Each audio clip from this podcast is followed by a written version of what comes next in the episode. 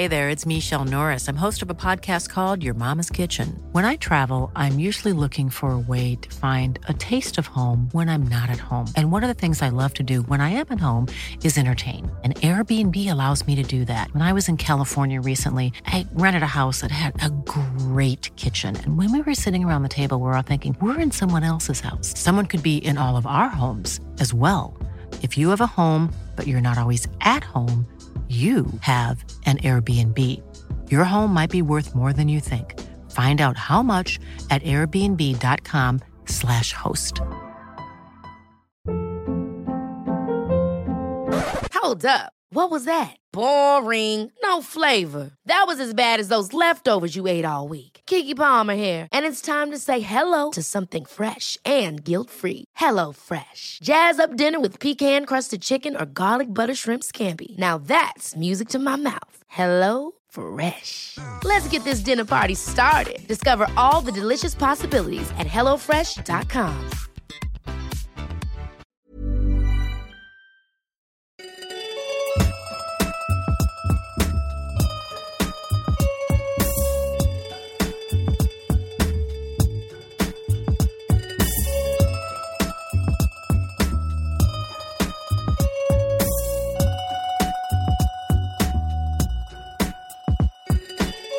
Hello and welcome to Coppola Connections, the podcast where I'm trying to find out are the Coppolas the greatest film family of all time? And the way I intend to do that is to shake every single branch of the family's filmography to find out the answer to that question.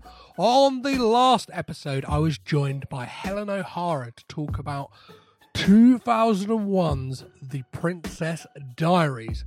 This week, we're skipping forward three years to look at 2004's The Life Aquatic with Steve Zissou, directed by Wes Anderson.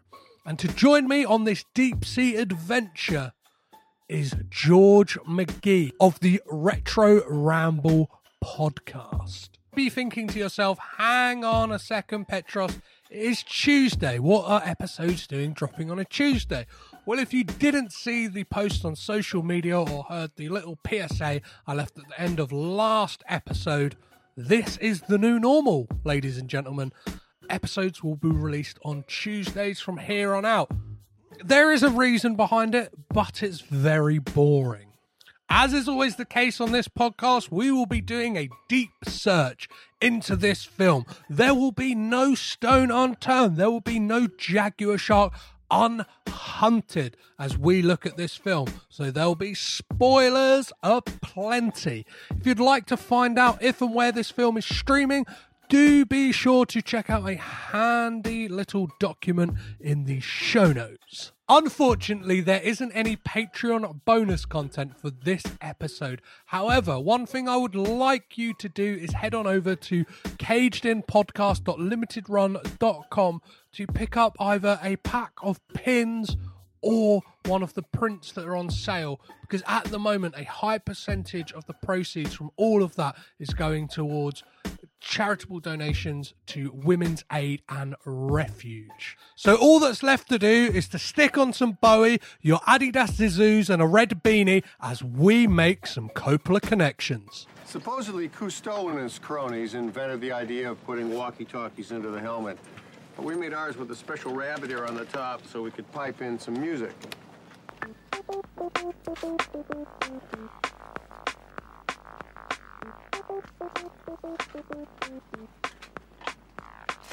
The Belafonte, home to Team Zissou. Skilled crew of deep sea divers, adventurers, documentary filmmakers. Action! Led by internationally renowned oceanographer Captain Steve Zissou, expert on every aspect of marine life. Swamp leeches, everybody! Check for swamp leeches. Nobody else got hit? I'm the only one? What's the deal? But there remains one form of life about which Captain Zissou knows very little. You're supposed to be my son, right? I want you on Team Zissou. The answer's yes. Well, it's got to be. I'll order you a red cap and a Speedo.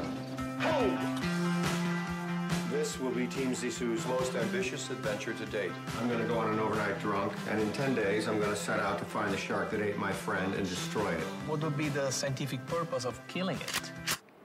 Revenge. You must swear, legally swear, that you'll not kill that shark.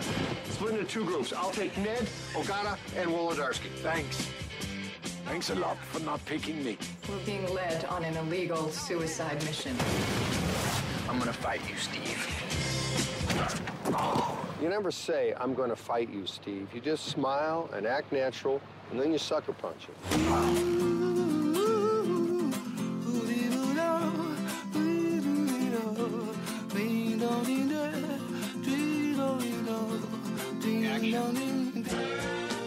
Are you finding what you were looking for out here with me? I hope so. Quiet out there tonight. Can you hear the jack whales singing? Beautiful. I wonder what they're saying. Well, that was the sludge tanker over there, but there you go. 2004, we saw Jason Schwartzman and his mother Talia Shire in I Heart Huckabees. John Schwartzman was the DOP for Meet the Fockers, and Nicolas Cage stole the Declaration of Independence in National Treasure. Elsewhere, we saw the release of Roman Coppola's first film with Wes Anderson, acting as second unit director on the focus of this week's episode, the adventure comedy drama The Life Aquatic with Steve Zissou.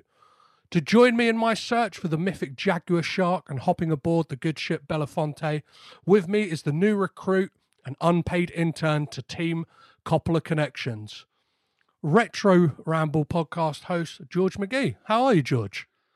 I'm good, thanks, Petros. Thank you for having me. Uh, It's, it's, it's, it's all it's all my it's all my pleasure. So um, bef- before we before we get talking about the Coppola family, tell us a little bit about um, Retro Ramble. What is it you guys do over on that podcast? Uh, so, Retro Ramble is a, a podcast that my brother Charlie and I do. And it's essentially us revisiting the films that we grew up with. Um, so, mainly the sort of uh, blockbusters of the 80s and 90s.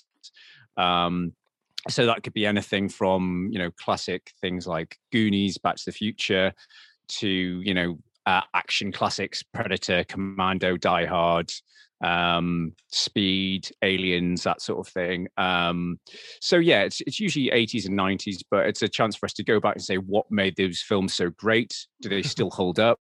A lot of them are still part of franchises or have been remade. So it's seeing how they they stack up today. So, and yeah, it's just a good way of uh, of Charlie and I staying in touch and just chatting about films. Perfect, man. It's uh, it's always great, and it's great to see that there's a couple of uh, Nicolas Cage films in there. I've, I've, I've, I've listened to your episodes on The Rock and uh, Face Off, I believe. No, Con Air. yeah, yeah. So we we we've done that that uh, holy trinity, that action trilogy. I think Face Off was actually the first episode we did. So we did Face Off and Air Force One as like our first episode, and I'm sure you're the same. Or every any podcast is the same. You're sort of a little bit, you know, you, you cringe a bit when you think back to your first episode. So in my mind, I'm I'm quite tempted to do redo Face Off again, like a, a yeah a, re, a remake of sorts.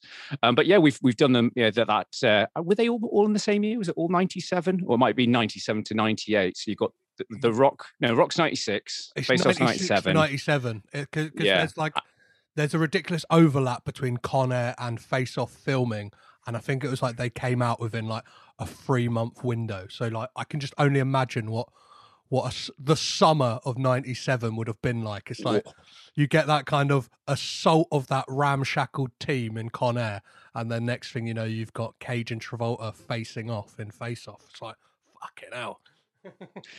So yes, uh, I say we've yeah, we've done the the I say it's, it's a bit like a, a the action trilogy for Cage, isn't it? hmm Yeah, the the testosterone trilogy is what uh what I've coined it uh here Mm. on Caged In. Um, so let's talk about the Coppola family. When did you first become aware of them? Was there a specific person, or when did you become aware of them as like an entity? Um, well, yeah, it, it does all start with um, Francis Ford Coppola, Coppola, Coppola. Let's call the whole thing off.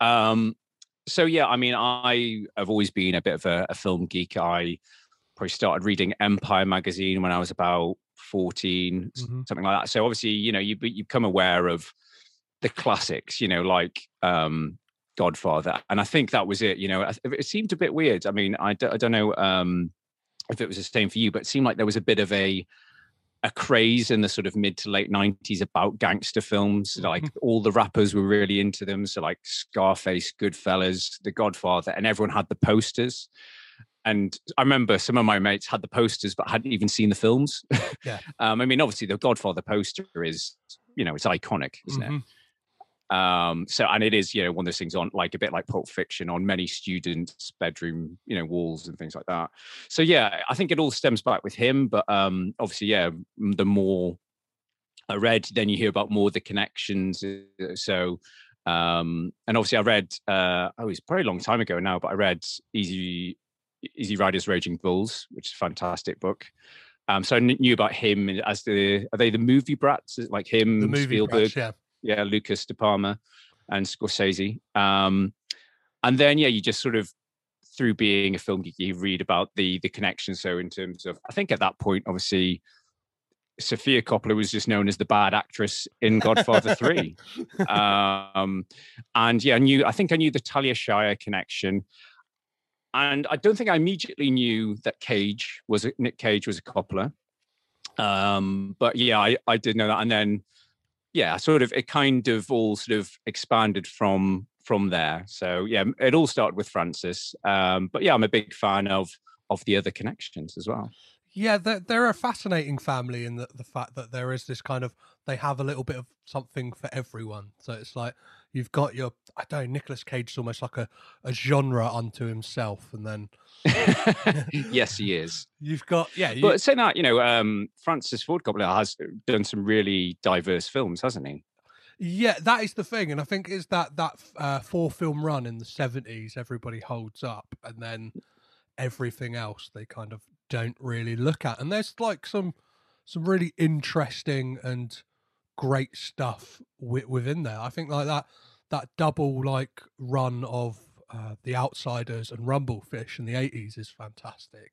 I can't see it like that's something uh, Charlie and I have talked about maybe doing as a as a feature for, for our podcast for like classic films that we haven't got round to seeing and the outsiders is one of them because that's got so many people in that in their like one of their first films isn't it you know it's all so many iconic 80s actors Yeah, so yeah, you got like Ralph Macchio, you got um, Cruise uh yeah, it Matt before he got his teeth done. Yeah, yeah. yeah yeah. Uh, Um, so yeah, I haven't actually seen uh, Outsiders or, or Rumble Fish, but yeah, they're sort of on my to watch list at at some point. Well, perfect. I would uh, if if you take anything away from this podcast, that's a recommend from me. Those two. Um, So the con- the Coppola connection for this time around is it Roman Coppola? so yeah, this would have been Roman Coppola uh, acted as second unit director on this film. Um, So I, I have to admit, actually, I didn't, I, didn't, I hadn't heard of Roman Coppola. So after, after, with all my sort of film knowledge of the Coppola, the extended family, when I when you sent me the list of potential films, I was like, ooh, Roman Coppola. I was like, but then I looked at the films, I was like, yep, let's go for that. So I wasn't actually overly aware. You know, I say I know Sofia Coppola, I know Talia Shire, I even know is it Jack Schwartzman um, who produced uh, Never Say Never Again Yep. because I'm a big Bond fan as well. So I didn't even know about him, but yeah, Roman was a complete. I was like, oh, there's another one, and he's and he's a, a director as well, or you know, mainly an assistant director. But uh, it was news to me. yeah, it's it's an interesting one with Roman because uh, the the Coppola family own a winery, and there's a Of course they do. There's a Sofia wine and there's a Gia Coppola wine, which is Roman and Sofia's niece. But then Roman doesn't have a wine, so it almost feels like even within the family, there's this kind of snub to him. And uh, I, I always have this image of like Christmas dinners, and because he hasn't won an Oscar, he was nominated for one for co-writing Moonrise Kingdom. That like his dad's like. No, go sit at the kids' table, Roman. Like you know, you- and, but it's crazy. Like he You're no good to me, Roman. yeah, yeah, yeah, yeah. He's he's the he's the um he's the Fredo Corleone of the Coppola family, I guess. Uh, Oh, come on, guys, give me a break. that yeah, that's that's kind of uh, in my fictionalized version of the Coppola family. That is that is very much who he is. But he's he's an interesting character because he's he's kind of got his fingers in this like what I yeah, it's like uh what I'm calling like a surrogate uh, cousin to the Coppola family, which is Wes Anderson. He's kind of like he's there in the background of all of his films, whether it's like co Yeah. co-writing the Darjeeling Limited and um even second unit stuff. He he does it for like he's done it for Jack. He did like second unit for a load of Sofia Coppola's films. So there's like this kind of he's always there, and uh, like, Yeah. yeah. So um, so that's our connection for this one. So.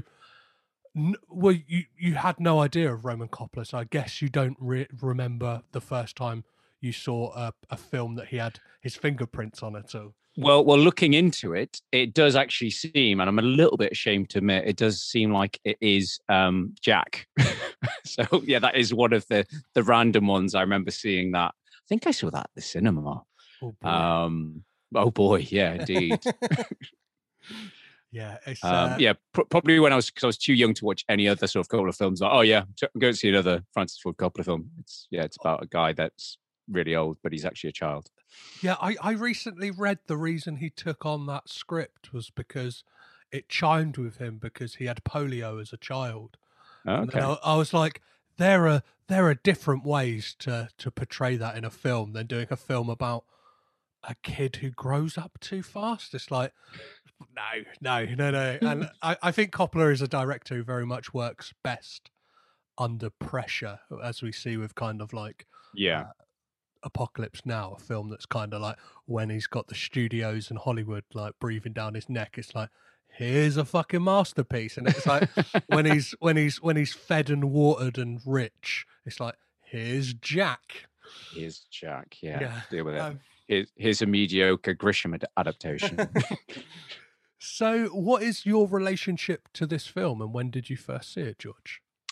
Um, I remember having fond memories of seeing this when I was at uni in Manchester. I remember it was a, a, a sort of a favorite of me and and my friends. I pretty sure we saw it at the cinema, but I just I, and and definitely sort of revisited on DVD. But I just yeah have really fond memories, of- and I think I even went as far like this shows my age all the time. I remember um, downloading some of the soundtrack via LimeWire for Amazing. like so yeah, um, yeah, listening to a bit of uh, Seu Jorge, is it the Yeah. uh, the Brazilian guy? Um, so yeah, I mean, uh, uh, some really yeah, fond memories, and I don't know. For me, like I'd, I say I'd, I was, uh, I knew of uh, uh, Wes Anderson. I'd seen his, I think I'd seen all his other films up there because I think Rushmore like had such a, a, a such a claim when it came out, especially like in Empire magazine. I remember them talking about it, and I think I went back retroactively to watch Bottle Rocket. Um, Royal Tenenbaums I liked, um, but for this, yeah, for Life Aquatic, it's it's weird. It's I I think it's a bit like. Uh, to use like a, a Bond sort of metaphor, it's a bit like Goldfinger. It's almost like when Wes Anderson got his formula right Mm-hmm. um, with with all those different elements. I mean, yes, you've got the big all star cast in Royal Tenenbaums, but this has that sort of mixture of everything. The you know the Henry Selick animation, the really sort of whimsical, crazy sort of offbeat story, um, and a little bit. Whereas I think obviously Rushmore and Royal Tenenbaums are very New York sort of Yes. upper class type thing. So this felt different, but I think uh, for a lot of people, it kind of was the first Wes Anderson film. It was kind of the Wes Anderson mainstream film in a way. Yeah, and it's like I think at the time was a big a big commercial and critical failure. So like Yeah, I, I was surprised uh, doing the research on it. I was really surprised when I read that. I was like, I remember it being, you know, another like, oh yeah, it's another another Wes Anderson classic, but that obviously wasn't wasn't the case. I, th- I think it's that thing that now, obviously in retrospect, we kind of look at it, and because it's got such a a prescience and kind of it's out there in the cultural zeitgeist, and kind of like like fancy dress parties, people will be dressing up, and it's kind of gained this like cult following almost. Yeah. that people kind of look back at it and go, it must have always been great. Whereas like at the time, yeah, for like a fifty million dollar budget, it only made like uh, thirty four point five, which is like, Yeah. I, and I know that to, to ask you, Chris, was it quite a step up budget wise from Royal Tenenbaums? Because as I say, I imagine that's all on location in New York, that's going to be relatively cheap. Whereas filming this all around Italy, isn't it? Well, I, yeah, I it- it's around Italy and it's on real boats. So like it's going to be pricey. Yeah, and it's like uh, Wes Anderson has since said there are there are aspects of this film that he would never do again. So it's like filming night shoots on a boat. He's like, well, now I would just Yes. do that on a soundstage. It's like it's absolutely freezing. Like, but it kind of became attached to to the Belafonte in that like they had shipped it all the way from South Africa to the Mediterranean Sea so they could have it in Italy, and they kind of I think it's that thing. I, but it's interesting for the film because it's almost like the filmmaking process is Wes Anderson is almost like Steve Zissou. It's like I I don't just want to to make this film. I want to live this film, and I I, I kind of like that when talking about like the Coppola family because it, it feels like a Francis Ford Coppola move to do. There's a, yeah, it's ridiculous the attention to detail, and you know, there's not just um, the um, it's not just the filming on the boat, as you say. It's it's the fact that they obviously have replicated the boat, you know, to do that, you know, cross section, which is amazing, and with the camera moving around, and I love all that stuff. I mean, it just adds to that Wes Andersonness. I mean, it's it's really weird to say, but even in the opening frame of just like the music and the font, and Mhm. you like you know it's a Wes Anderson film. Yeah, and it's it? so before we kind of get into what this film is about, do you mind kind of giving us uh, a brief setup for the film, if you could? Uh, okay, so it's a bit of a tricky one because this film is a lot of things. So, um, the, the Life Aquatic with Steve Zissou is a about a an oceanographer. Uh, so a, a, um, a Jacques Cousteau, very much a Jacques, Jacques Cousteau type uh, guy who does um, you know ocean and underwater documentaries. And it opens with his latest documentary where his best friend is killed by a mythical jaguar shark. Uh, and so he dedicates um, his his next film to hunting the shark down as a, as a, an act of re- revenge. Uh, but along the way, he meets his possibly his illegitimate son, uh, played by Owen Wilson. Um, he encounters uh, pirates, um, as well as hunting for the the mythical uh, jaguar shark. And there's his band of sort of misfits on his his ship, the the Belafonte. Is, is, is that good enough? for you? That's that that's perfect. And there's kind of like there's a lot of moving parts in this film, right? So I guess like a, before we kind of get into it, a, a good place to start is talking about this mammoth cast that we have in this. It's kind of like, uh, well, now it's like a who's who of uh, Wes Anderson regulars and kind of some some odd choices and, and also some great choices in there as well. Well, that's it. I, yeah, I think obviously, as I say, he kind of started it with uh, Royal Tenenbaums. That was Mhm. quite a cast he'd collected on that, and it does seem like that again. It's a Wes Anderson trait. It's like how many crazy people can I get in one film? Um, Yeah, so but yeah, there's uh, there, there's I've, I- it's actually what if I haven't seen this film in probably uh, maybe four or five years, and I've forgotten like all the people that crop up. So I forgot about Michael Gambon popping up Mhm. in it, um, and um, who else in there? And yeah, you, there's there's just so many great characters that pop up, and even if they have a tiny amount of screen time, they're you they leave you wanting more in a way. You want to sort of know more, spend more time with them. Yeah, and it's like well, for me, a person who kind of steals the show in this film is Willem Dafoe, and he kind of he kind of Klaus. yeah he says in interviews that he he didn't really like he would look at his call sheet and it would be like I got two lines today, but then like it's all the stuff he's and, and because I guess it's the way that Wes Anderson works, and like you said earlier, this is the first film where he kind of really refined his style in that like hmm. stuff's going on in the background all the time and it's like even it and it's it, it's great for rewatchability because it's like oh you're you're they're kind of walking around the ship and it's like what's Klaus like what's Klaus doing or do you know what I mean what's um what's uh I'm trying to Vikram doing these kind of got all these like different characters doing their own little things and yeah Willem Dafoe is just like fantastic and has some of the best lines I think because I think it's the funniest that Willem Dafoe's been. I mean, it Mhm. you know shows his sort of his comedy chops, and yeah, he has, as you say, he has some of the funniest lines like that interplay between him and Owen Wilson, where they're like they're sort of trying to out tough each other, um, and and Klaus just keeps breaking. I, I love the line that Klaus says when uh, Ned threatens him, and he says like, "Next time, next time you touch me, I'm gonna I'm gonna knock your teeth out." And he's like, "Not if I see you first, Sonny." And it's like it kind of makes no sense, but it's just like, I, I, it's perfect in the way that it's like, it's threatening, but also absolute gobbledygook that you're coming out with right now. Um, Yeah, and there's the moment when um, Owen Wilson slaps him back, and he's like, "We're even now." He's like, "But no, I need to hit you." But he's like, "No, because then we wouldn't be even again." he's like, "It's not fair." So let's talk about the kind of opening of this film. What do you kind of make of this this uh festival? Like, yeah, it's, it's supposed to be like a an Italian film festival setting uh, in in a world in which uh, documentaries about jaguar sharks are kind of the prized film, the kind of opening film for a festival. Yeah, and the and the equivalent of the Royal Albert Hall or something. It's a very grand, you know, surrounding, and it's a great sort of juxtaposition because, yeah, the the, the, the documentary itself, and again, it just goes down to sort of.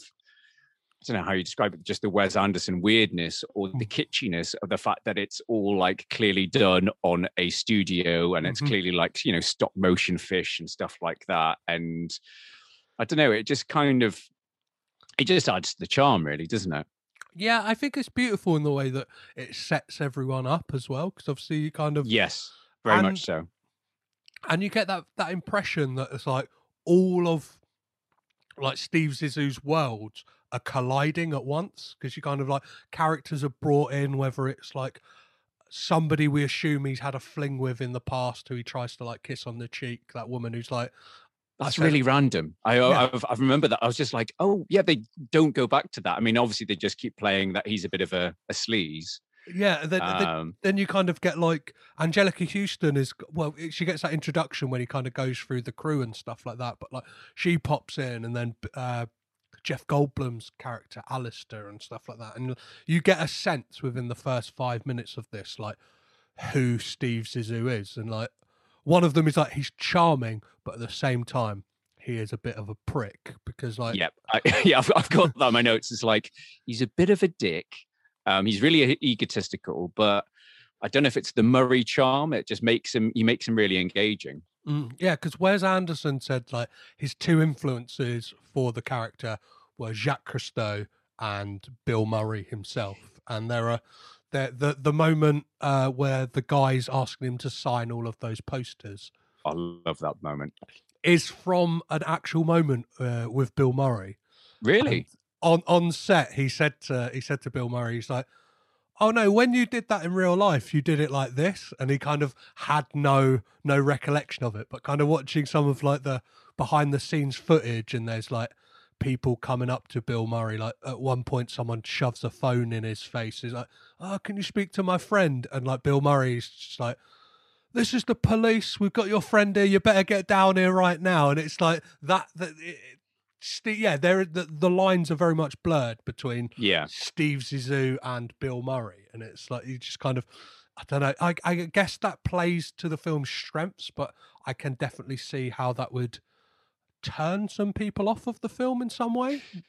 Yes, I mean, um, I think that's why I maybe like was was drawn to uh, Wes Anderson's film because you know uh, we grew up big fans of Bill Murray. You know, we Ghostbusters on regular repeat. Um, you know, Groundhog Day, and yeah, you just love that sort of dry, deadpan delivery. And it was Rushmore. That was like his, you know, renaissance, wasn't it? That he was uh, kind of in wilderness for a few years, and that kind of effectively gave him a new career and and a bit you know it's um but i think is after this like he kind of moves to be, being a supporting player in a lot of wes anderson stuff has hasn't he Yeah, so like the Darjeeling Limited, he kind of gets like a a cameo at best, where he's like Uh the film starts with it looks like it's focused on Bill Murray running running for the train, and then it's like he's overtaken by the by the brothers in the film, and then it's like it's not about him at all. Yeah, and it's, yeah, it's, he's kind of got like a, a blink and you miss it role in um, Grand Budapest, isn't he? He's like one of the other hotel managers. Yeah, the Society of uh, Crossed Keys. Crossed Keys, yeah. Um, but yeah, he's just like he's he's brilliant in this. I say I'm I am a bit biased because I do love Bill Murray, and as you say, this is almost like Bill Murray at his Bill Murrayest. You know that sort of dry deadpan thing. And there's yeah, so many brilliant deliveries. Like you know when they ask him right at the start, what would be the, the scientific purpose of of killing the shark, and he just sort of takes a beat and goes, well. Revenge.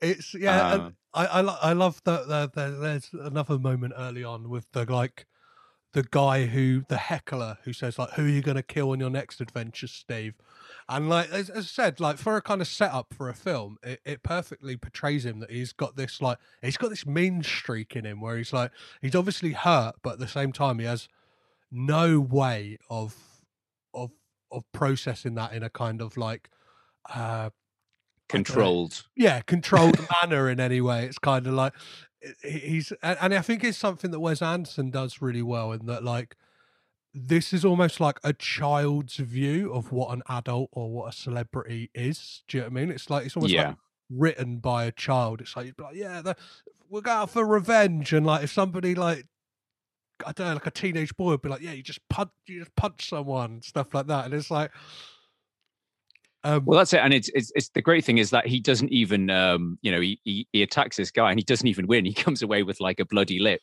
Yeah, and so it's like yeah, the fact that yeah, he is always sort of he's he's he's you know he's up for for the fight, but he doesn't always win. Um, but I'd be I'd be interested to, and I don't know if you know this, like how much of uh improvisation Wes Anderson allows, because you know how much you, you can tell you know Murray is a great improviser, but I imagine, you know, Wes Anderson's quite a control freak, and this is this is him and Noah Baumbach, isn't it? Yeah. Scripts. So, so, so whether there there is that a little bit because some of the lines feel very Murray-esque, but so, as you say, because it's written with him in mind, maybe.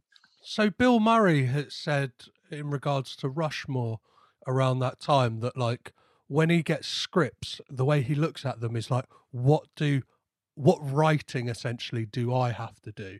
On mm. top of this film? Like, do you know what I mean? Like, what improvisations have I got to put in? Like, where can I elevate this script to? And he said when he got the script for Rushmore, he went, "This is written perfectly. I'm going to do what's on like what's on yeah. the page." I guess there's obviously leeway for like takes where it's like, do you know what I mean? Like you go play around with off. it. Yeah, yeah, yeah, yeah. But like, I think, and I think the way that, well, even more so with Wes Anderson's films later on, it is that thing that everything is like a tight like stopwatch and it's it's all really like intricately done where it's like they, the lines almost have to be delivered yeah a certain rhythm and well yeah watching watching a behind the scenes documentary like when he's trying to get like the the est you know when he's just shouting Esteban at the beginning in that in that video yeah.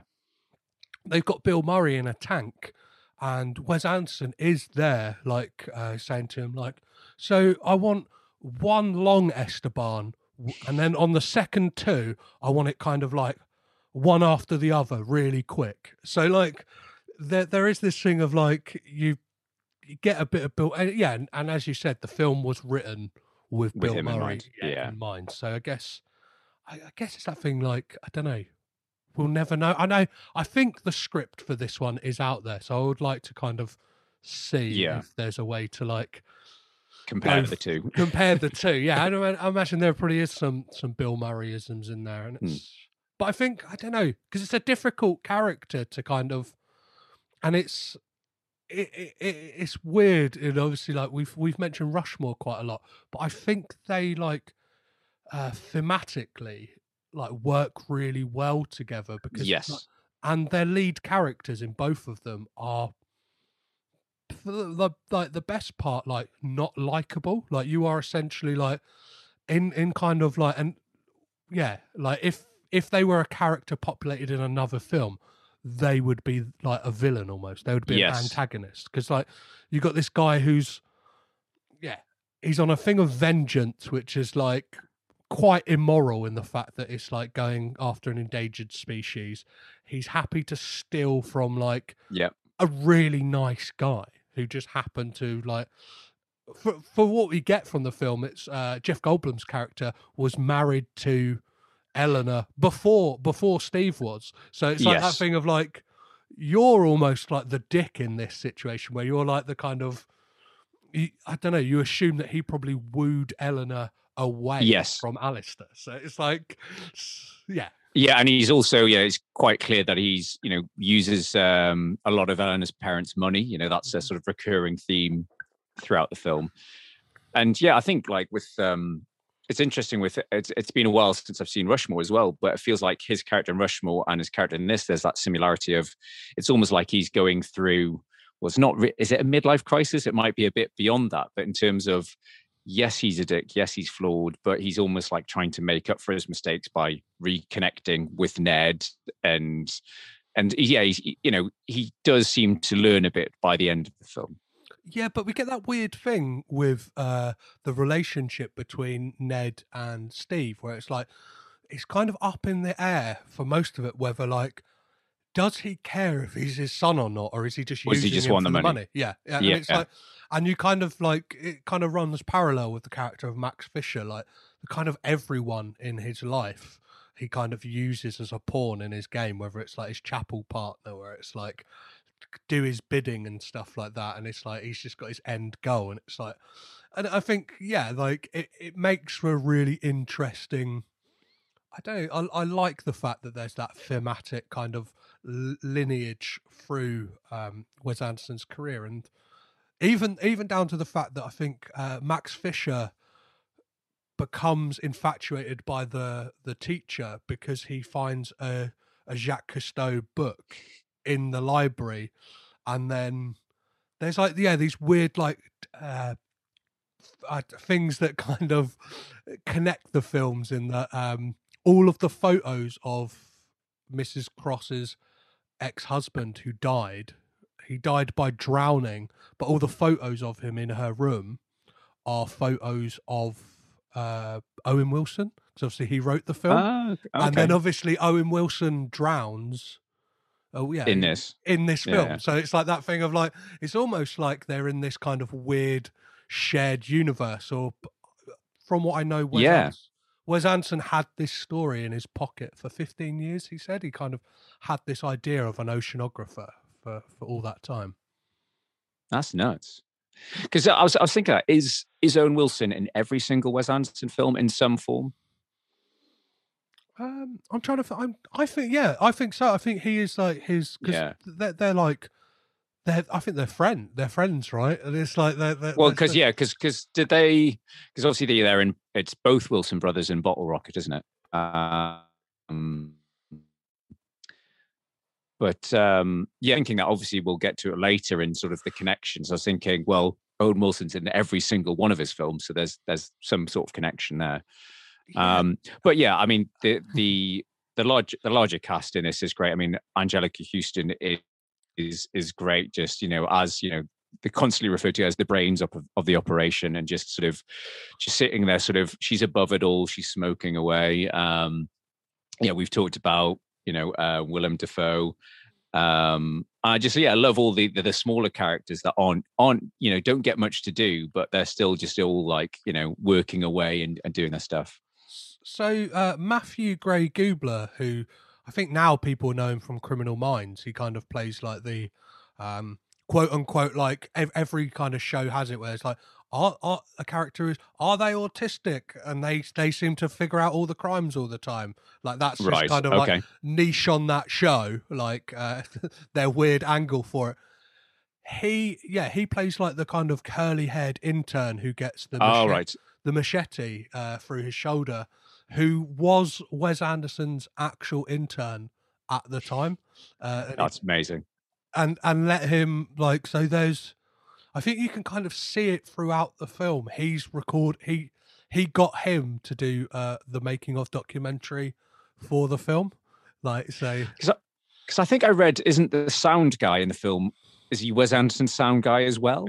Like the guy who's recording all the sounds. yeah, so a lot of the a lot of the people so um uh, yeah, are, are kind of cohorts or named after. So there's there's a guy who Wes Anderson worked with all the time called Wally Wolodarsky, and obviously in this we get Noah Taylor's character as Vladimir Wolodarsky, and it's like these like nice little, nice little kind of link, yeah. yeah. links to, to to people he knows and stuff like that. And um, him and Noah Baumbach tell a story of, you know, when Steve and uh, Ned go to the Explorers Club, and there's those like young guys uh, taking the piss out of Steve Yes.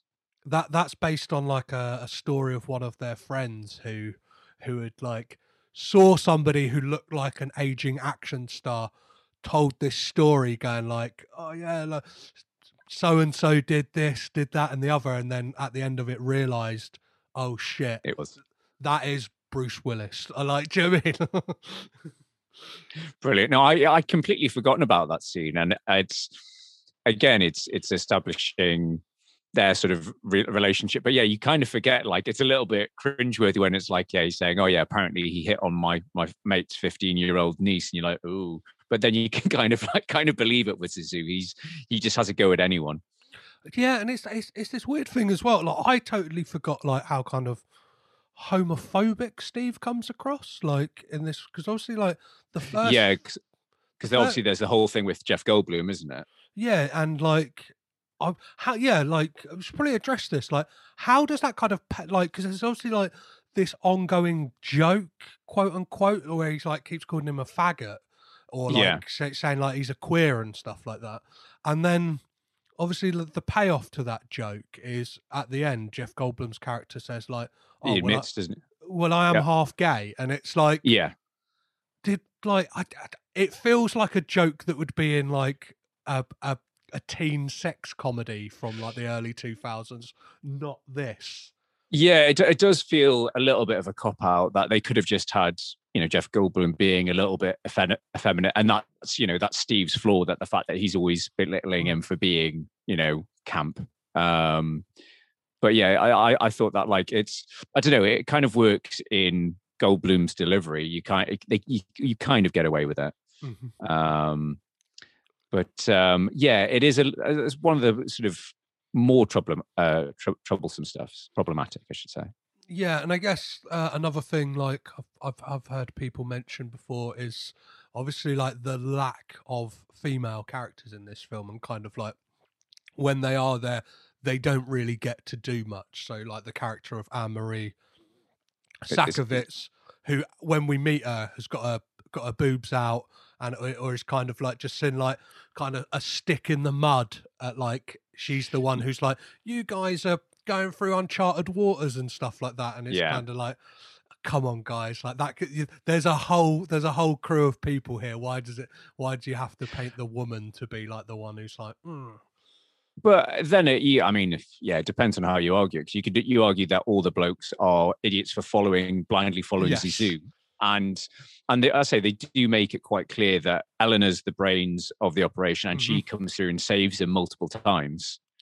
I- Um, I, I I I think like um yeah, Anjelica Huston amazingly like kind of she just has this like gravitas in any film that she's in. And I guess for me, like there's this weird thing that for years I had to shake off the image of the Grand High Witch from The Witches, and it's like, like or Morticia Addams as well. yeah, yeah, but like, I, like I just have this like uncontrollable fear as a young kid of like the, the Grand High Witch. So it's like when I see her now, I can kind of put that to one side and be like, she is just like she has such like grace in this film as well, and Yeah. it's like when when she's on screen, which is like not not that much, but she gets No. to, she gets to deliver like some are like I think I don't know some one yeah at least one of the most important lines in this film when uh, Steve tells her that they're going out on this expedition and she says well one of you's dead already and and you kind of like because it's kind I, I don't know it's a bit grey that line because it's it's just after Ned has kind of um Joined. well, he- yeah, and he's drowned. Yeah. He's he's kind of because she asked like, was his did his heart stop beating? Oh yes, yeah, that part where they he's, he's in the in the training montage, Yeah. effectively. Yeah, And and and it's like and and then it kind of ties in once Ned does die that the the camera pans down to the viewing platform and it's just kind of like lingers on a shot of Anjelica Huston and it's kind of like that line almost plays like a I don't know like the the Chekhov's gun of this film. It's like yeah it's almost like prophetic yeah. Yeah like she, yeah it's like that that whole scene is like well we're showing you he can't really swim so it's gonna yeah. come up in the third act everybody. Um, and she obviously has the, and again, I, I, I kind of like had half forgotten, but she has the, the killer twist that you know Ned is probably not Sisu Sadun because he shoots blanks, and I love that sort of, you know, sort of. Don't ask me how I know. I'm a scientist. uh, yeah, and she she also delivers that line to Cate Blanchett. And um, yeah, what did you what do you make of Cate Blanchett's performance in this film? Um, I, it's it's an odd one. I, I kind of like it, but it's sort of like again, it's it's very random. It's you know, I yeah, she has her her own subplot going on about her her being pregnant and it being the editor's you know uh, baby, and he's married and stuff like that. And she, you know, obviously she's part of the love triangle effectively if it is a triangle between steve and, and ned so yeah it's it's it's it's a, it's a weird role, but it's obviously she's getting gets Steve, uh, you know, Steve to react to certain stuff, and you know, is, is peeling away the layers with him. Um, but yeah, I don't know if if she's a likable person or whether she could be seen as annoying, but she's interesting, definitely. Yeah, I find I find her like fascinating in the fact that like, and I think it's that thing of like, I don't know, is it is it one piece too many in this kind of weird puzzle? Because it's like, I, I guess you get that mirroring of the whole thing of like, because she delivers a line about um looking for like a, a, father for her baby. I think she like she's in shock and delivers. She's like, I'm looking for a baby for this father, and like Steve's mm. like, I, I know exactly what you mean, like because it's after the pi- the pirate attack or whatever, and um.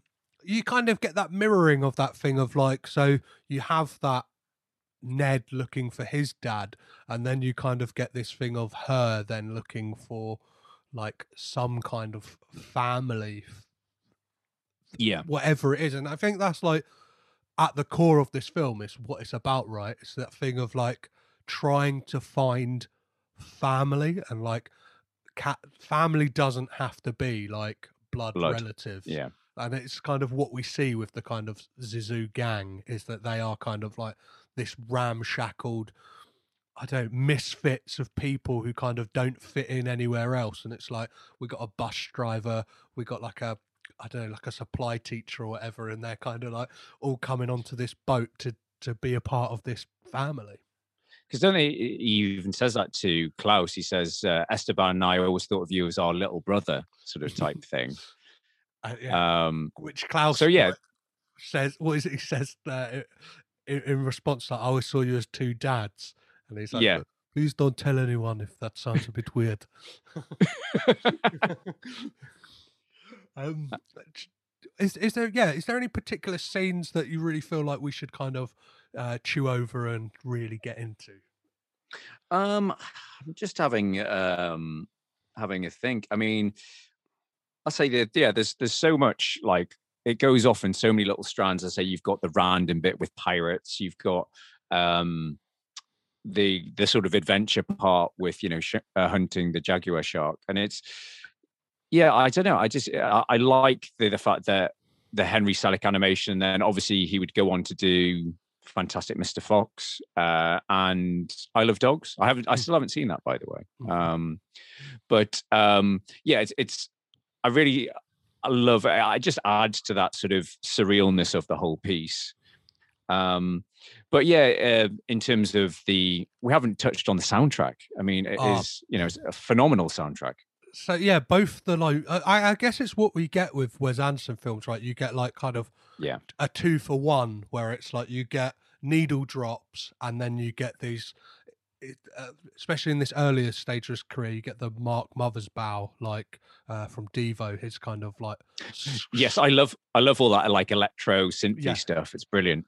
It's perfect, and you kind of like, and it fits perfectly in this world because obviously Noah Taylor's character is when you're introduced to everyone, he is like the guy writing the music. So it's like, yeah, it all sounds like it's made on like little drum machines and Casio keyboards and stuff like that. And Mm. it's, um, I love the the kind of Zissou Society like theme, like that kind of like plinky plonky piano. It's like, Yes. yeah, that that that, and then it kind of like gets almost like a remix at the end when they go down on the submarine. He's like, "Oh, here's here's Ned's theme," and it's kind of like Mm. that with like a thumping bass drum and stuff like that.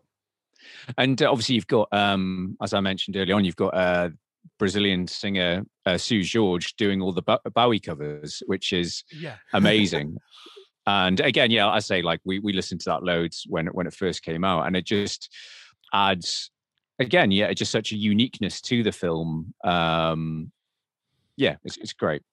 And I, lo- I love the the bits in the like as you say, you know, you talked about logistics of filming on a real boat, but it makes makes the films like I love those sweeping shots of of that boat party at the start where it's constantly following back again, sort of soundtrack by Bowie. Um, but it's, you know, it's following to the, the front of the boat. I don't know my boat terms. Is it the prow? Um, and then and and then back again, and it's focusing on all the different uh, you know conversations and stuff. I I think that's, I, I, and then again you've got I say the the cross section of the the boat as well. I love all that stuff, and I love that throwaway line of you've got you know a, a spa inside, you've got a lab, a recording thing, but then he talks about the kitchen, which has the most advanced equipment yeah. on the ship. um, so yeah, I mean, I don't know if the is the pirate subplot uh, one subplot too many. Uh, it just feels a little bit left field, but it it is still you know it's it's enjoyable. You know how it does it with that that whole set piece with the rundown hotel and stuff. yeah. So yeah, so I I love that. Like when when that stuff happens, as much as it is like a kind of like you could if you if you were strict with this film, you could go in with scissors and go like, let's get that out of there. But I think it kind of adds like I don't know, and it makes the film feel like you are almost watching one of Steve Zissou's. it's like a fever dream, isn't it? Yeah, it's like it's one of his one of Steve's. It's like you're watching the film within the film almost, and it's like or Yeah. like hearing one of Steve's stories of what happened, and it's like maybe if you saw the real thing, like it wasn't like that at all, or whatever. And it's like- Yeah. and you get some of the best com- comedy out of that as well. Just all Odd, of- odd. Yeah, well, definitely, and as you say, it's, it's all you know. It's set up at the start. You know, literally Chekhov's gun. The fact that he he has that rule: everyone carries a piece. You know, everyone has a gun, and it's just sort of like, but why do they need that? And then obviously, it's you know becomes apparent. And yeah, I, I love that. It does just add to the surrealness and the absurdity of the fact that it does, you know, for, for five ten minutes turns into a bit of an action film with them storming this, you know, derelict hotel. Well, I think as well, it kind of like it gets an audience. It's clever in the way that it gets an audience. Like it really builds you up. Like it gets your heart racing, as it were. And then like it literally comes crashing down when we like see Steve at his lowest. But at the same time, he's he's always on in a way because he says like when he falls down the stairs, he's like, uh, "Did you get that? Like, did did did did you see that?" And he's like, he's like.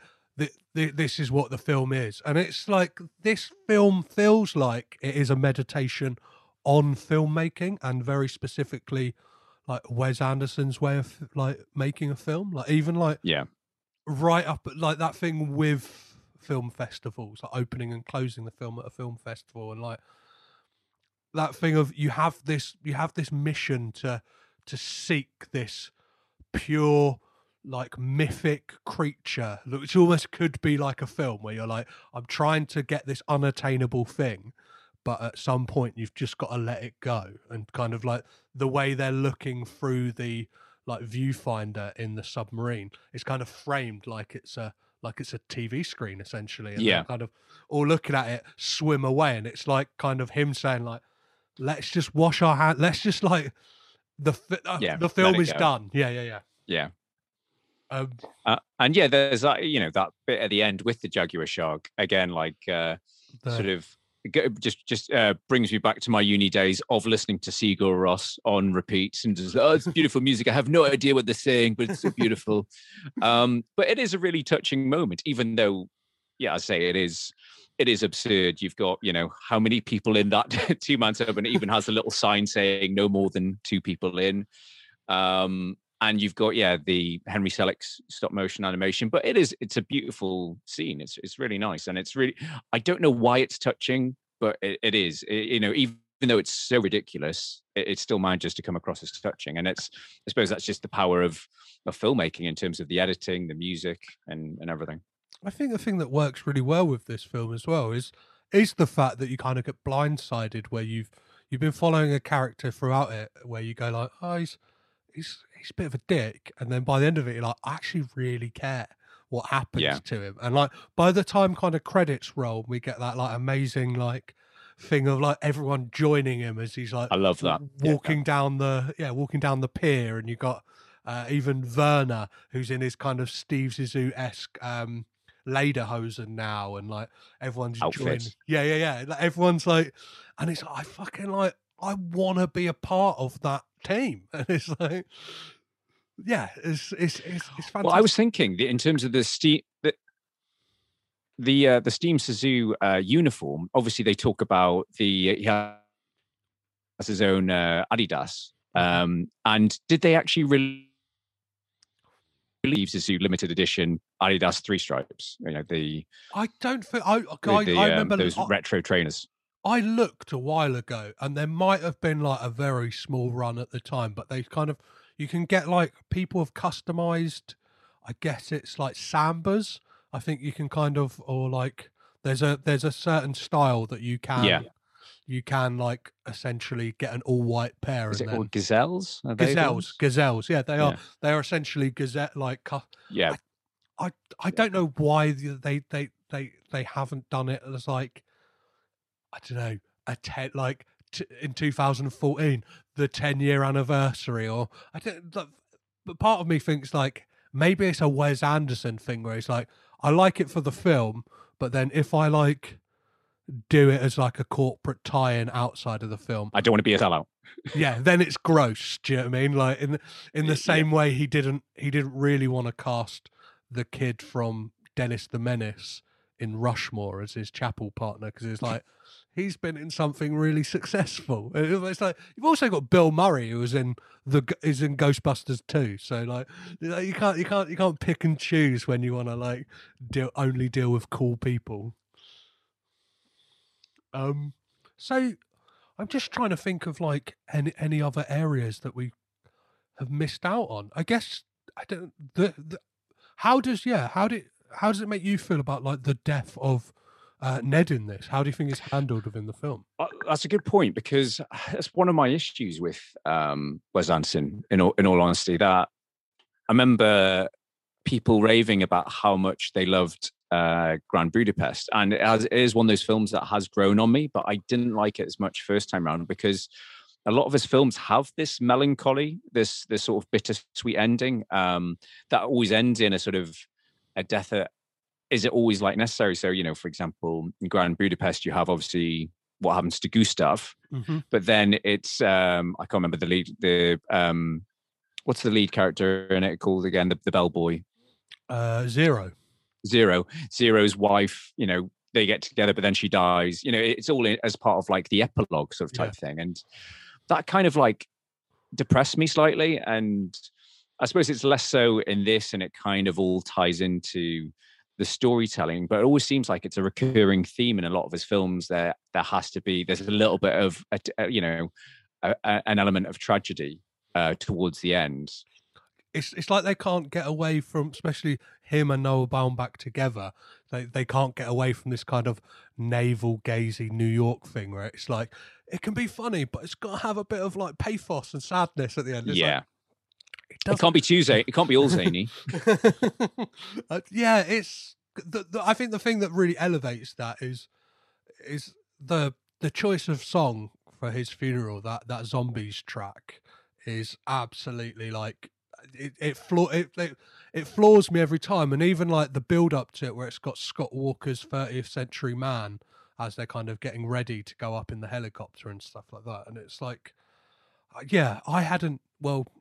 I hadn't watched this for years until like I kind of watched it again recently and then rewatched it again today for the podcast. And It's like I'd kind of forgotten about the fact that like Ned dies, and it's I, I don't know, like what watching it again recently, and that like that's that whole scene where you get that that letter, and it's like it's almost like Steve saying like, well, it doesn't matter either way if you're my son, like.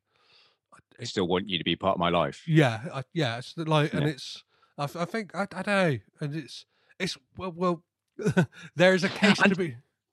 I was going to say, and the, the fact is that his his death it just seems a little bit over the top. That the fact that they've they've crashed, Mhm. and then he's kind of like he's bleeding mysteriously from something. They don't really establish like the, the helicopter goes straight down, and it's kind of like, oh yeah, and I'm I'm bleeding to death, and I'm dead, and it's sort of like. Did he? And I keep saying, like, did he have to die? But Mm. yeah, I suppose it's it's all part of that bittersweet tale. Well, the thing is, it kind of has that like bizarre, like, well, I think it's like done really well, but those like interesting shots and cuts where it goes from like a flash of red, a flash of white, like the bubbles under the ocean. Yes. Ned asking yeah, that kind question. of re- yeah, it kind of re- uh, um, reminded me, even though I, have, I haven't seen very little, but it, it felt very sort of 60s, you know, mm-hmm. cinema a little bit. You know, is it maybe maybe it's Truffaut or something like that? Like where this, yeah, as you say, like jump cuts, random sort of inserts, and it's a bit disorientating. But I did like it. Yeah, it's a good, good cool bit of style. I, I thought if they'd kind of left it as that and that kind of like that let us know that he had died. Like, do you know what I mean? I Yeah. think the audience is smart enough to realize with that, like, and then yeah, it's it's kind of a, of a, a a damp fish, like when they kind of have that, like, because it's a bit of a nothing conversation afterwards. But I guess I guess it's the thing of like they need that shot because they need the funeral, right? So there kind of Yes. needs to be the body. It can't just be like he he never resurfaces from the water. I don't know, like. Yeah, and I suppose it is just that like we need to make this absolutely clear he's dead, and it's it is him. Amazing. Well, um, let's yeah, let's get on to some Coppola connections in regards to this film. Uh, could you find any other links between this film and any other Coppola films with either people who've worked on it or in it?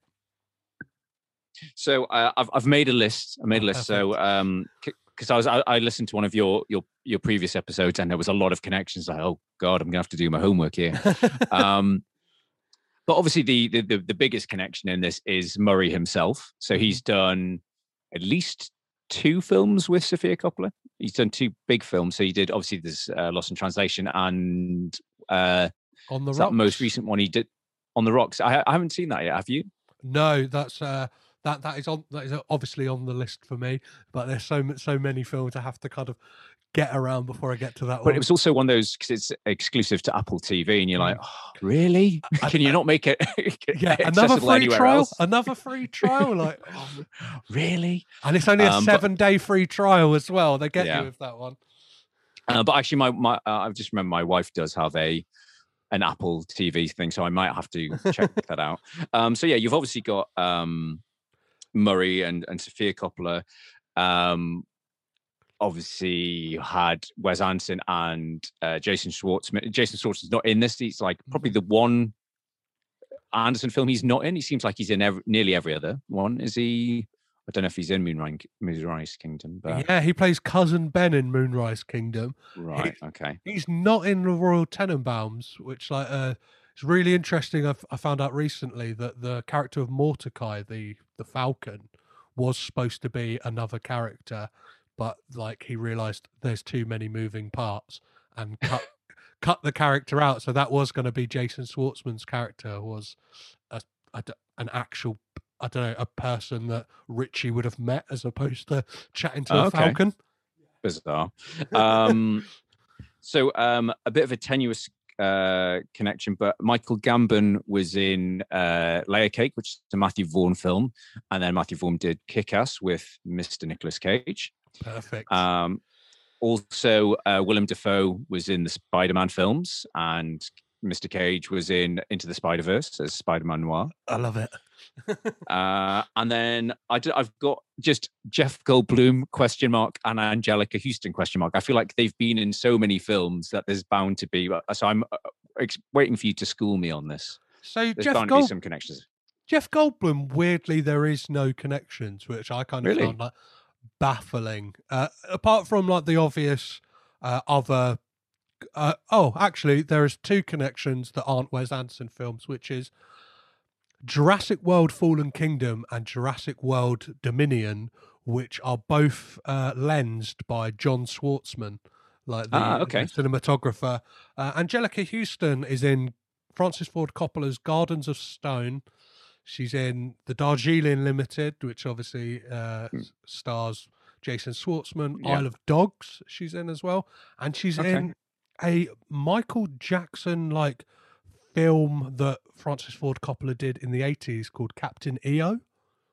Never heard of it. Yeah, it's uh, I I I had I hadn't until I kind of like did the research for this podcast. It's like oh, I, I'm not sure if, if if I have to watch that one because it's like an extended music video. I think I don't think it's a Oh. feature film, and it's like Oh "Yeah, dear. I don't really want to be talking about Michael Jackson either.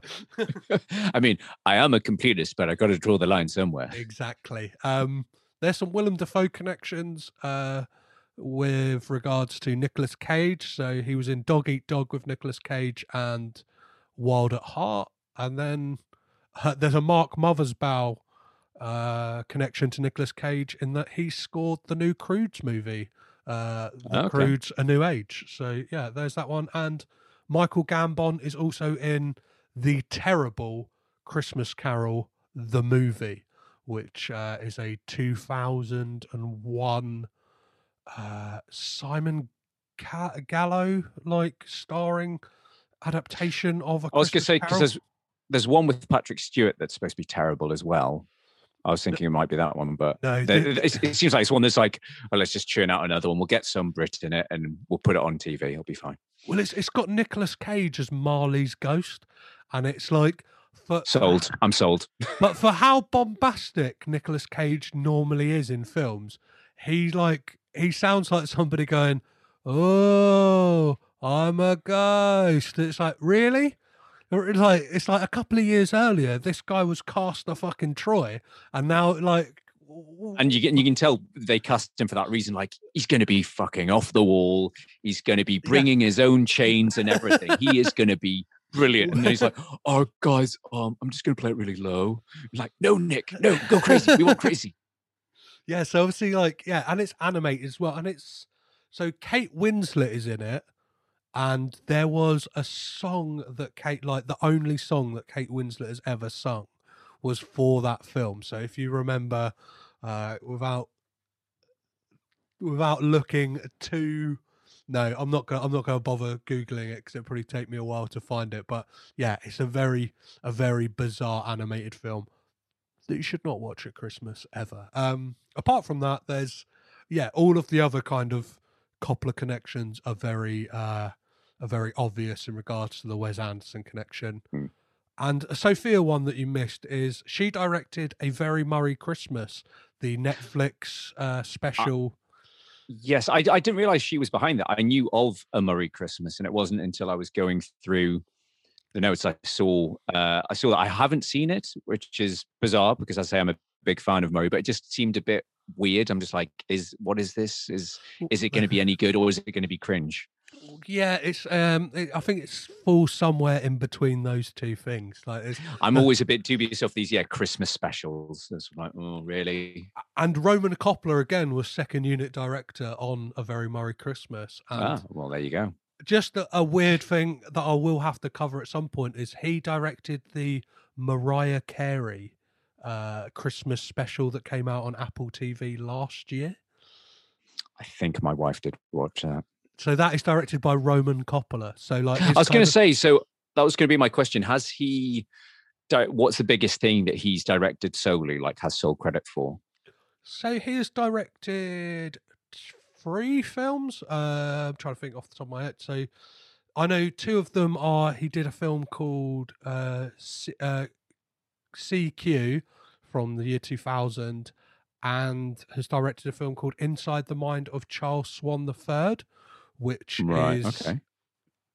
yeah, which stars Bill Murray and has like a kind of um I think Charlie Sheen's in it, Patricia Arquette, and there's like a lot of like kind of uh Wes Anderson alumni in that film as well. So I think Jason Schwartzman pops up. So Okay.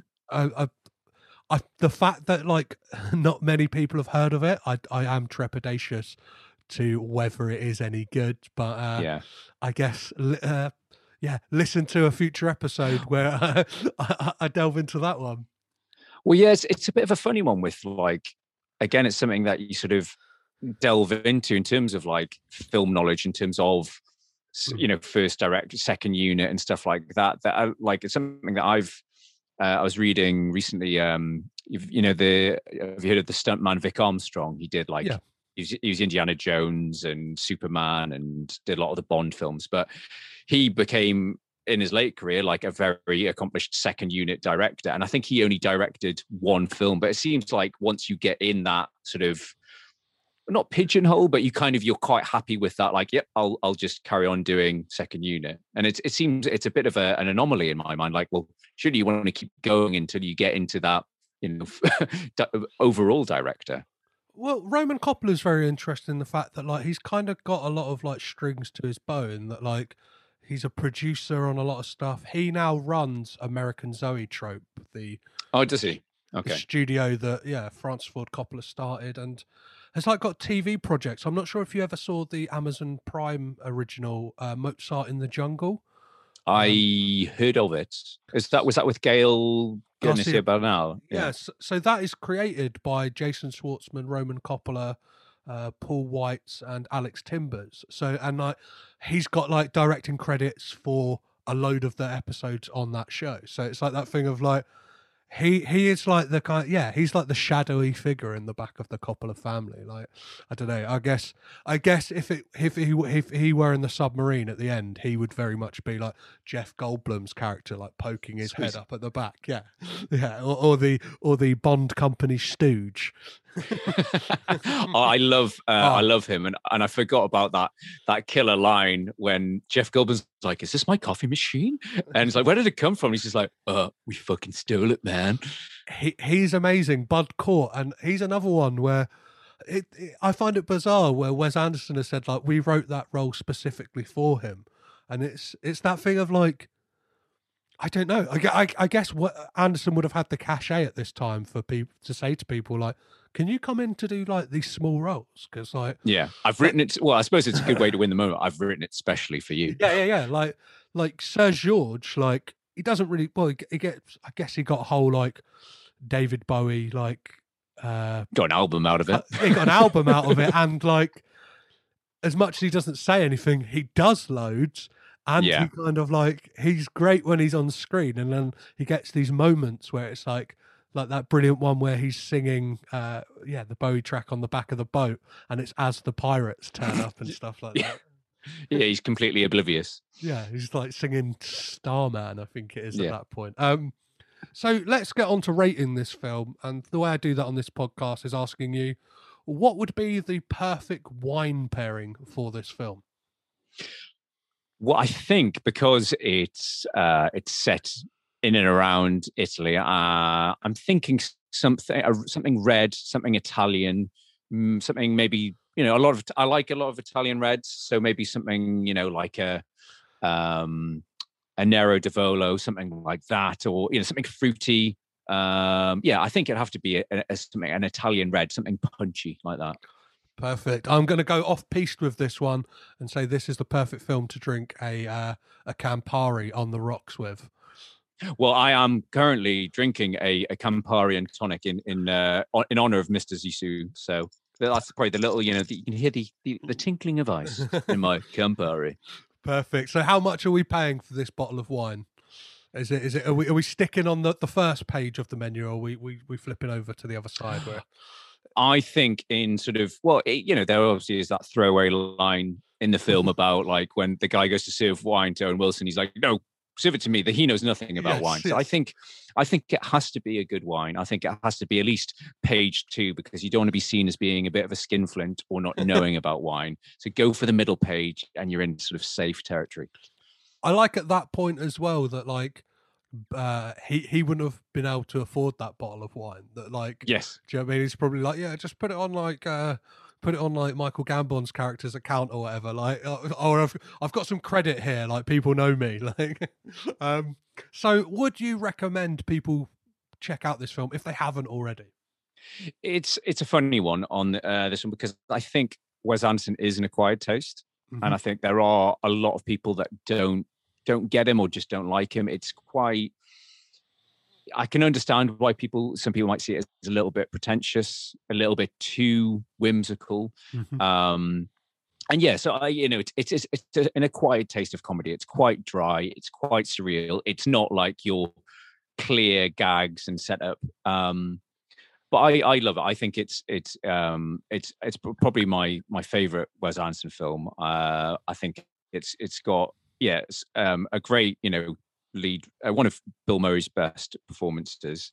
Um, I just love how random it is, how surreal and and, and quirky. But so yeah, I would I would definitely if you're a fan of Wes Anderson's films and you haven't seen this, uh, which I imagine is a bit of a, a stretch, or a fan of Bill Murray and haven't seen this, I would definitely recommend it.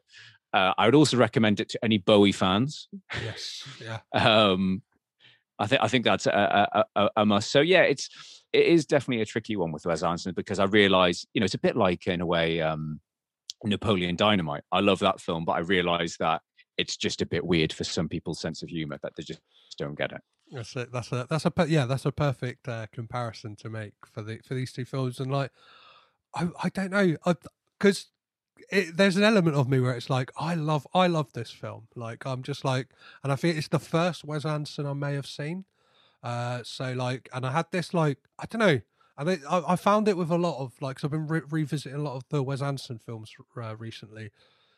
They kind of hit you differently at what what stage of life you watch them. So like, with with something like this it's like when i was younger i was like kind of swept away in the swashbuckling of it all and kind of like being like yeah that would be great and like kind of like almost uh, relating to steve do you know what i mean? That kind of thing and i think it's like at the end of the film where like he uh he reads the article that she's written about him uh the the journalist and says like oh, people are going to think I'm a bit of a blowhard, like, yeah, a bit of a blowhard and a bit of a prick. And it's like that thing of like, as you get older, you realize, like, oh, yeah, like you start to realize not necessarily those things, but you kind of get a bit more self awareness. And it's like, Yes. th- this Yeah, film happens definitely. to be about a man in his 50s getting some self awareness. But I think, like, I've definitely, I'm a lot more self aware than I was when I first saw this film as like a teenager, going, like, that's really cool. Well, yeah, I, I um to echo your, your point you had earlier, like um there's there's so much going on in these films that they do stand up to Mhm. repeat watches. And I think, yeah, they do benefit from like I say, I wasn't um the biggest fan of Grand Budapest when I first saw it, but the more I watch it, the more I enjoy it and the more I get out of it. But yeah, as I say, they his his style is an acquired taste, but at the same time, it's amazing how he has created his own style. And as I say, how instantly recognizable his style is. Yeah, and I think like you mentioned, this is like the first film that really kind of like we're in Wes Anderson land now. Do you know what I mean? Like whereas the Royal Tenenbaums, like it's kind of got a foot in both worlds, where it's like it's New York, but it's Wes Anderson's New York. Whereas this is Mhm. like Proper sort of crazy town. yeah, yeah, you're in crazy. Yeah. Yeah, because it's like it's not. I don't know. Even though it's Italy, it's like that. It it doesn't feel. It feels like this fairy tale, like uh, pi picture book version of what Italy is, as opposed to like a real place. Um, so let yeah, let me ask you, uh, wh- which is proving to be one of the most difficult questions on the podcast. Um, which couple of family member would you keep? But in doing so, you have to get rid of the filmography of everyone else in the family. this is is a really tough one. um, and I am just going to go for, for the cop out answer and just say you've. I mean, you know, Godfather and Godfather Two are you know two masterpieces. Um, I say I need to. I, I, do need to revisit the conversation. It's been a while since I've seen that, but I remember that being very good. So yeah, I don't know. I but then again, Lost in Translation is one of my favorite films. I think that's a great film. But then I'm not overly. I don't. I'm not overly bowled over by Sofia Coppola's other films. Mm-hmm. So yeah, I, I think I am just going to cop out and say yeah, you got to keep the Godfather and Godfather Part Two, and and obviously the other stuff that he's done. so yeah, mean, yeah, yeah, uh, that that that is like I think I think that is the surefire front runner at the moment, and it's it's mm. interesting to hear people's interpretation of it. Some people are like ultimately selfish with their uh, answers, where it's like, well, I love this film, so I'm keeping that person, whereas other people are like. The greater good of cinema would be at its best if Francis Ford Coppola, for instance, were were kept because it's like well, yeah, whole... it's, it's it's amazing how far you know the, the, whole point of you know you doing this podcast like how far the couple of connections how run how deep it runs because mm-hmm.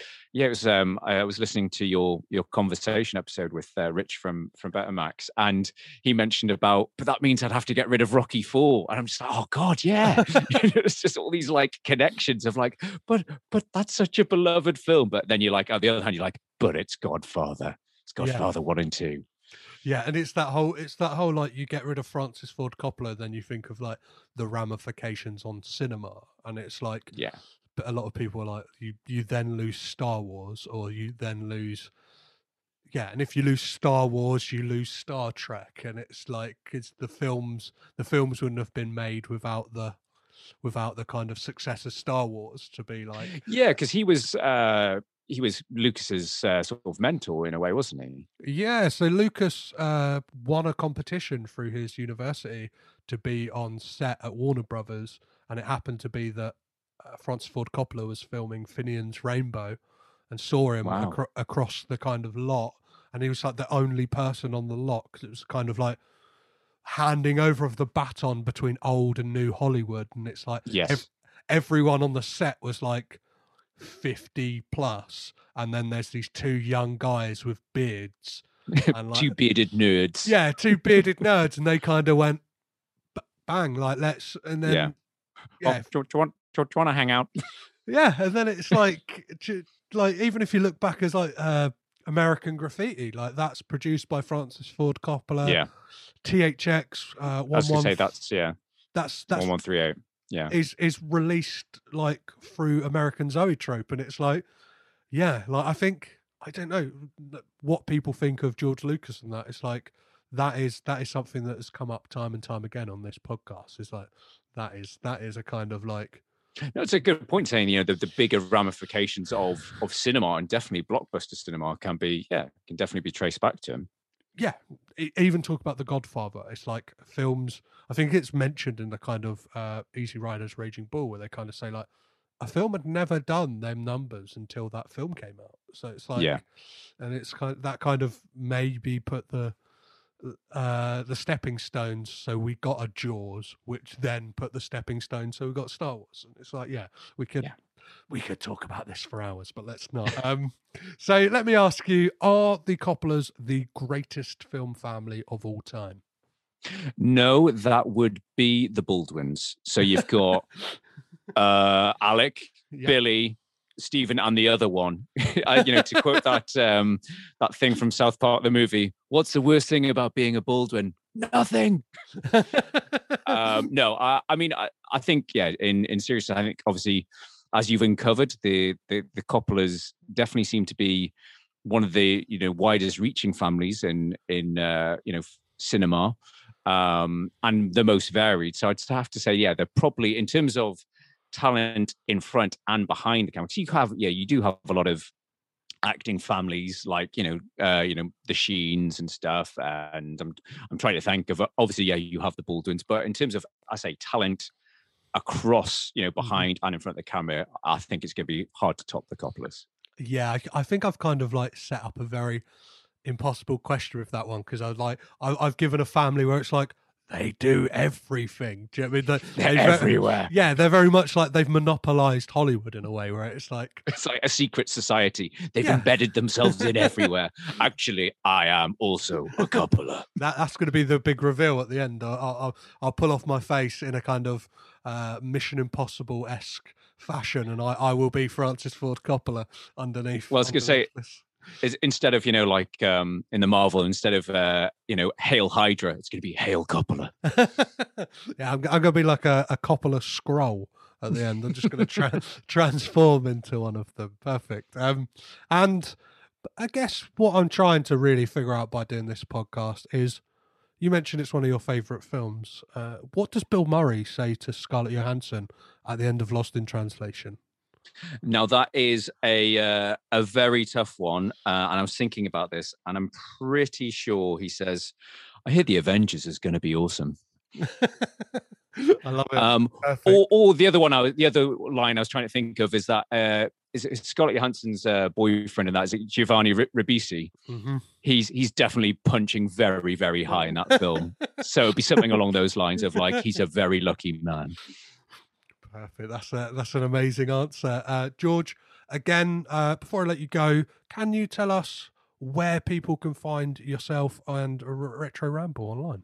Yeah, so uh, Retro Ramble should be available on all good and bad podcast apps and services. Um, you can even listen to it. We do have a a website, retroramble.blog, uh, so you can uh, just listen to it through the website. But we're on Facebook. We've got a Facebook page. We're on Twitter, Instagram, though I don't post as much on Instagram. um, uh, and yeah, so um, I say we're we're across sort of most uh, social media. Uh, but yes, uh, Retro Ramble, I say we're a monthly podcast. So um, yeah, check us out if you're interested in sort of 80s and 90s blockbuster and cult type movies. I would very much. Uh, I'm gonna I'm gonna throw my hat in the ring and saying, if if if you're not listening to them, guys, make sure you listen to them right now. Thank There's you, some sir. fun. Yeah, I, I I recently listened to your Blade episode after kind of doing. I got I- went down a rabbit hole of being like. I'm gonna, I'm gonna watch all the Blade films, and then I'm like, yeah, like, love, love the episode on that. Uh, and and then you got to the third one, like, oh dear. Yeah, I think I fell. I think I've because I kind of did them in a day, and I fell asleep uh, during the third one. I went, I've got no. I'm not compelled in any way to to to pick that up and watch the rest of it. So I've seen. It's, it's such a it's such a sharp drop after the first two. It's like they're, they're great films, and then it just goes ooh. Um, but yes, no, uh, it was a lot of fun. I, Blade was one of those films that we Charlie and I hadn't seen in a long time, so it was a lot of fun to to go back and revisit that. And it's it's amazing how influential, you know, because it was pre Matrix as Mhm. well. Um, so like how influential and before the whole Marvel machine that dominated cinemas and TV. Well, George, thank you very much for coming along for this sea exploration adventure with me and making some Coppola connections. Well, thank you very much for having me. It's uh, it's been an absolute delight, and uh, it's been a lot of fun talking about a, a very fun film. So yes, thanks for having me.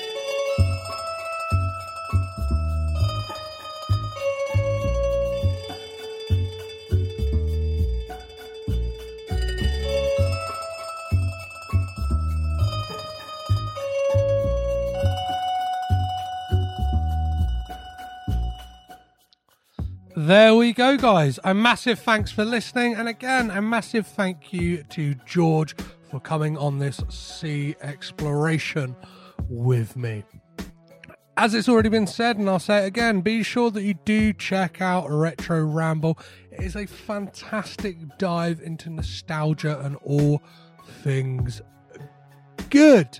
If you enjoyed this episode on The Life Aquatic with Steve Zissou, be sure to check out my podcast family. It's not a network, it's a family cohorts over on the Pod Charles Cinecast, where they are currently doing a week by week swap over between Wes Anderson and Paul Thomas Anderson movies. They will be covering the Life Aquatic with Steve Zissou, probably in much more detail uh, in a few weeks' time. So be sure to check that out as well as all the other great stuff they're doing. As for next week on the podcast, I'll be joined by the other McGee brother, Charlie, to talk about Spike Jonze's 1999 meta mind bending comedy drama, Being John Malkovich. As always, if you want to get in touch with the podcast, you can do that on all the socials. So that's Twitter, Instagram, Facebook, and Letterboxd, all at Caged In Pod. Or you can drop me an email, which I would love you to do with a little voice note of what you think of any of the upcoming or previous films that we've covered on the podcast. If you enjoyed this episode, be sure to rate, review, and subscribe on Acast, Apple Podcasts, or wherever you're listening to this on right now. As always, I've been Petros Patsilivus, your guide through the crazy world of the Coppola family tree. So remember to keep it Coppola, and I'll be sure to catch you next time.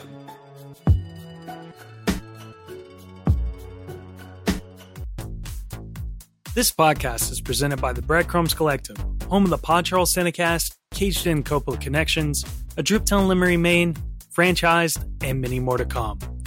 Our shows are all presented ad free and made possible by listeners like you. Please support our shows by subscribing, leaving ratings and reviews, and becoming patrons at patreon.com. If you'd like to learn more about Breadcrumbs, head over to breadcrumbscollective.com. Breadcrumbs. It's more than a podcast network, it's family.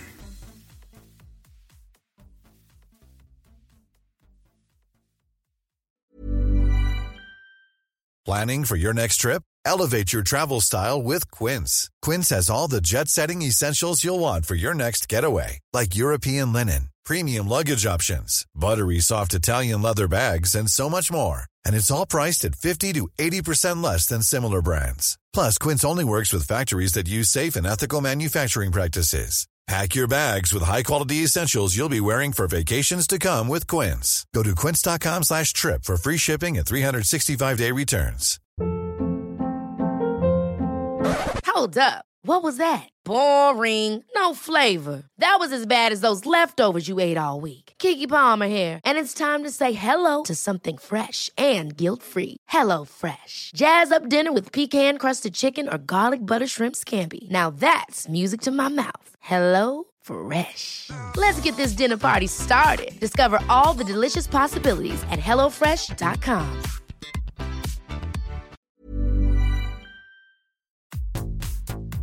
This podcast is presented by the Breadcrumbs Collective, home of the Pod Charles Cinecast, Caged In Coppola Connections, a Driptown Limerick, Maine, franchised, and many more to come. Our shows are all presented ad free and made possible by listeners like you. Please support our shows by subscribing, leaving ratings and reviews, and becoming patrons at patreon.com. If you'd like to learn more about Breadcrumbs, head over to breadcrumbscollective.com. Breadcrumbs. It's more than a podcast network, it's family.